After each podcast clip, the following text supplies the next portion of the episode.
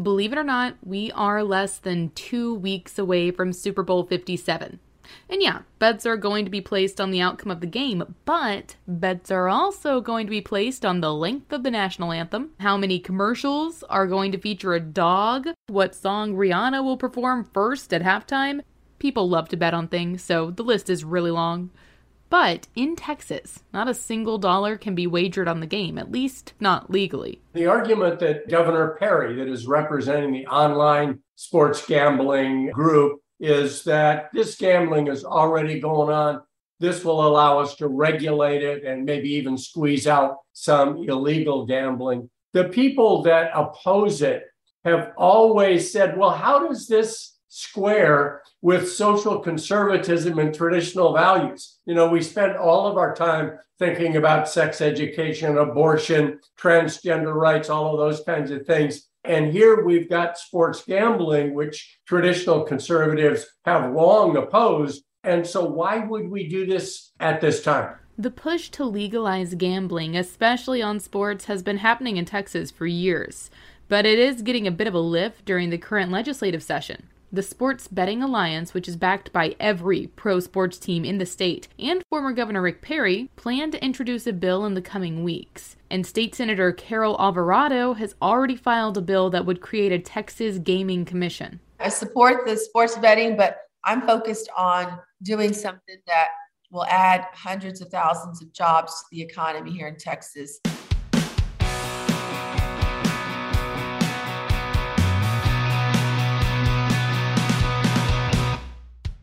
I'm Bailey Friday, and Texas wants to know when will sports betting be legalized in Texas? I've been on this crusade for a while because I believe that Texans would vote overwhelmingly in support of destination resort casinos. Texans love to gamble. We know that they're traveling to nearby states, especially Louisiana, and this would simply just allow Texans to have the right to vote. That's Senator Alvarado. She's a Democrat who represents the state's 6th district, which includes part of Houston and its suburbs to the north and east. Her bill, SJR 17, would allow for one casino in each of the state's four largest metro areas Houston, Austin, DFW, and San Antonio. It would also allow some casino gambling at horse tracks and regulate online sports betting. My guess is that it would pass overwhelmingly. And then we would come back and establish the Gaming Commission, which would then they would establish the regulations, the rules for engagement with potential license holders of the four casinos. Her guess might actually be spot on. A poll released last week by the Hobby School of Public Affairs at the University of Houston found that 75% of Texans would support the legislation if it made its way to the ballot in November. And yeah, you heard me right. To the ballot. It would take a constitutional amendment to legalize gambling in Texas, and that has to be approved by voters. Fun fact the Texas Constitution has actually been amended over a thousand times, so it's not as formal of a process that people think. That's Kara Gustafson. She's a spokesperson for the Texas Sports Betting Alliance. And almost every November, there is a constitutional ballot that has anywhere from five to 10 amendments that are just going to fix or are just going to update the Constitution, but the voters get to decide. And she is right about it being a common occurrence. While not quite 1,000 times, since it was adopted in 1876, the state constitution has been amended 517 times. The most recent amendments passed last May when Texas voters approved two measures related to property taxes. Gustafson says the Sports Betting Alliance has plans to introduce a bill of its own this month. So our bill really gets more into how sports betting is going to work versus just legalizing it. So our bill is going to have the consumer safeguards in it. Um, you know, who's in charge of overseeing this, how the teams partner with the platforms, all of those things that really are going to make it work is what our bill will have in it. And just being realistic, what's the likelihood that either of these bills are going to make it to a floor vote? Well, you know, we are focused mainly on mobile sports betting, and we've been having great ongoing conversations with lawmakers on both sides of the aisle and in both chambers, including leadership, since we launched back in 2021. So we feel that the momentum is better than ever, and this is our chance to do it. You know, when we started in 2021, only two dozen states had legalized it. And now, you know, we're up to 35. And in 2021, we also had to introduce who we were. And I feel like sports betting back then was a still more of an uncharted territory. But now that it's so popular, everyone knows a lot more about it. We answered their questions. We've had these conversations. So we're very hopeful that we can get to a floor vote and ultimately to the Texas voters. But the time is definitely now.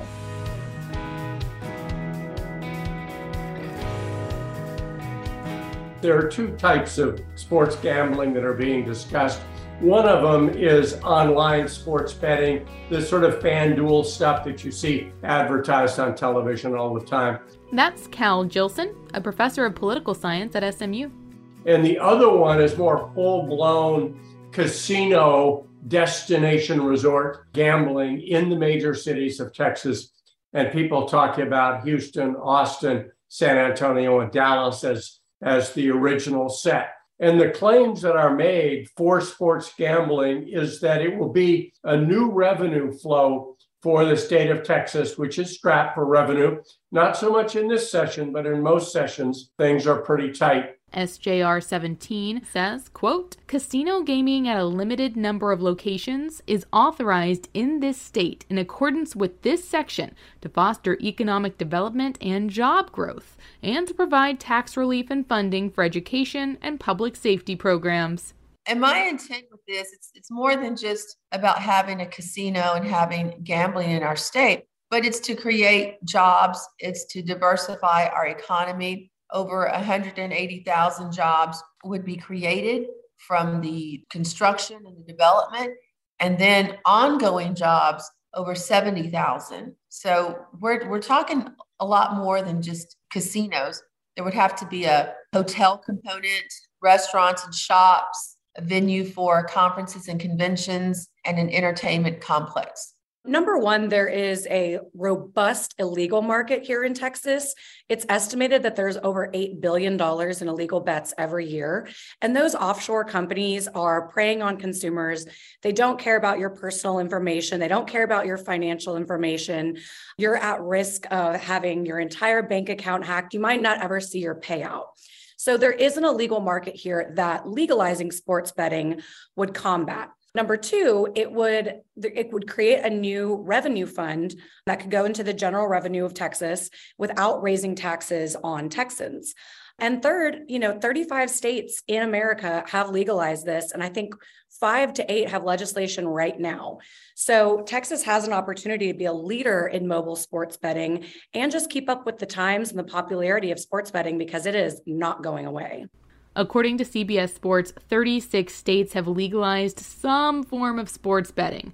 Nevada and Louisiana are the only states that allow casino style gambling, but several others have it in specific places. Think Atlantic City, New Jersey, as Alvarado's bill would allow. So even if you don't want to, if you don't engage in sports betting, you could care less you're still going to benefit from the extra revenue. And also knowing that Texas is a leader in sports betting, everyone's always asking why Texas hasn't done it yet.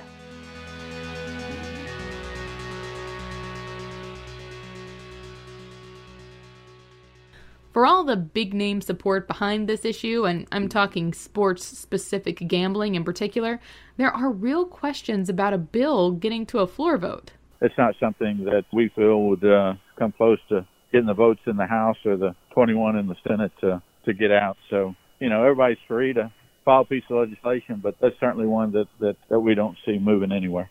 That's Robert Kohler. And I'm a consultant and a lobbyist for the Christian Life Commission of the Baptist General Convention of Texas.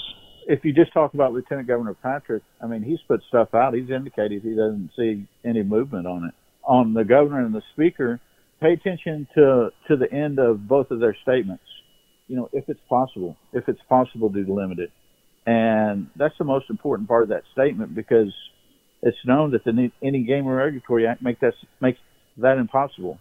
One of the obstacles Kohler cited is the Indian Gaming Regulatory Act, a federal law passed in 1988 that governs gaming on native lands. They say, okay, we're going to do sports wagering, and when you ask them when they're talking about it, you say, well, what are the what are the tribes going to do?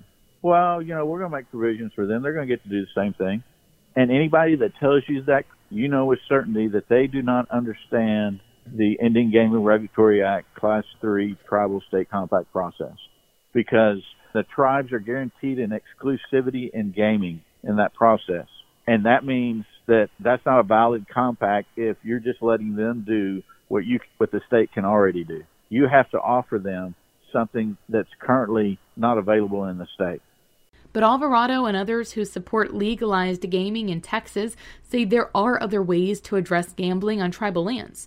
Either way, the Indian Gaming Regulatory Act has been a frequent source of litigation nationwide. In fact, as recently as June, the U.S. Supreme Court ruled Native American tribes in Texas had the autonomy to regulate gaming on their lands.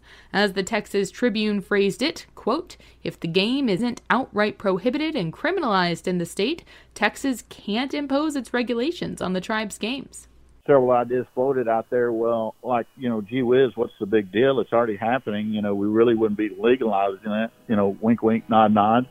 But the problem is, is that any legalization of like sports wagering, it's not a slippery slope argument. It's not a a camel underneath a tent argument. It is a turnkey reaction that this state guarantees would be on the path of looking what Oklahoma or California looks like. And you know, currently Oklahoma has over 140 Indian casinos. California has 70.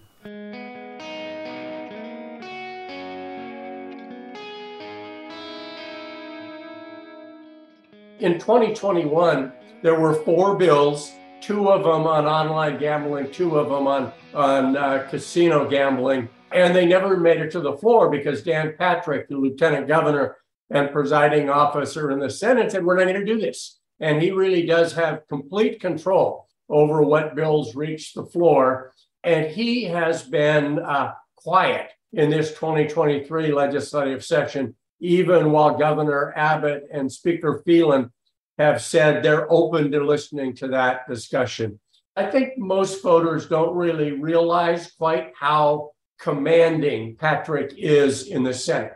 Patrick has always said, no, we're not going to do this. And we didn't do it in the Senate. If Patrick, for some inexplicable reason, like campaign contributions, uh, you know, were to change his mind and say, yes, I agree with the Democrat Senator Alvarado, I will wait to hear that. Then it might pass. If Patrick were behind it, it would have a, a good chance of, of passing the Senate. But he doesn't get behind things that he knows his conservative Republican members are nervous about. The Texas Senate has 31 members, 19 Republicans, and 12 Democrats. Regardless of what happens this session, which runs through May 29th, Gustafson's optimistic about sports betting in Texas in the coming years. If it doesn't happen this year, it will happen in 2025. The conversation is not going to stop, and Texas has an opportunity to be a leader in sports betting. Our bill alone has the most consumer protections of any legislation of the other 35 states. And that's because we've taken this time in between 2021 and 2023 to see what worked in other states, to see what we can improve here. So Texas actually has the opportunity to be a model in the sports betting market, and we would remain a leader. And I mean, we have 11 sports franchises in Texas. Like Texas is a die-hard sports state. And they can have a new opportunity when they're watching the Dallas Cowboys or the Houston Astros. We have to keep reinventing ourselves and maybe not so dependent on oil and gas. We've seen when things uh, turn bad, what can happen. So I, I think we need to have other options when it comes to revenues. But that's a you know just one factor. But I, I believe that if we have this done right with resorts we will attract visitors from all over and there would just be a limited amount we're talking about four so it's a true job creator this is not about putting in slot machines at the local bar around the corner or your 7-eleven down the street this is actually creating employment for people Alvarado says taxes collected from gambling could go to help lowering property taxes and funding public education in Texas. Many states do have some form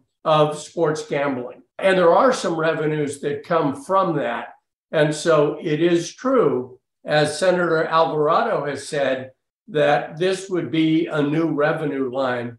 Uh, but but others like Governor Perry, former Governor Perry, have said uh, that it will help to diversify our economy. And while both of those are probably true in some sort of distant sense, it's not big enough to help diversify our economy or to float our state government.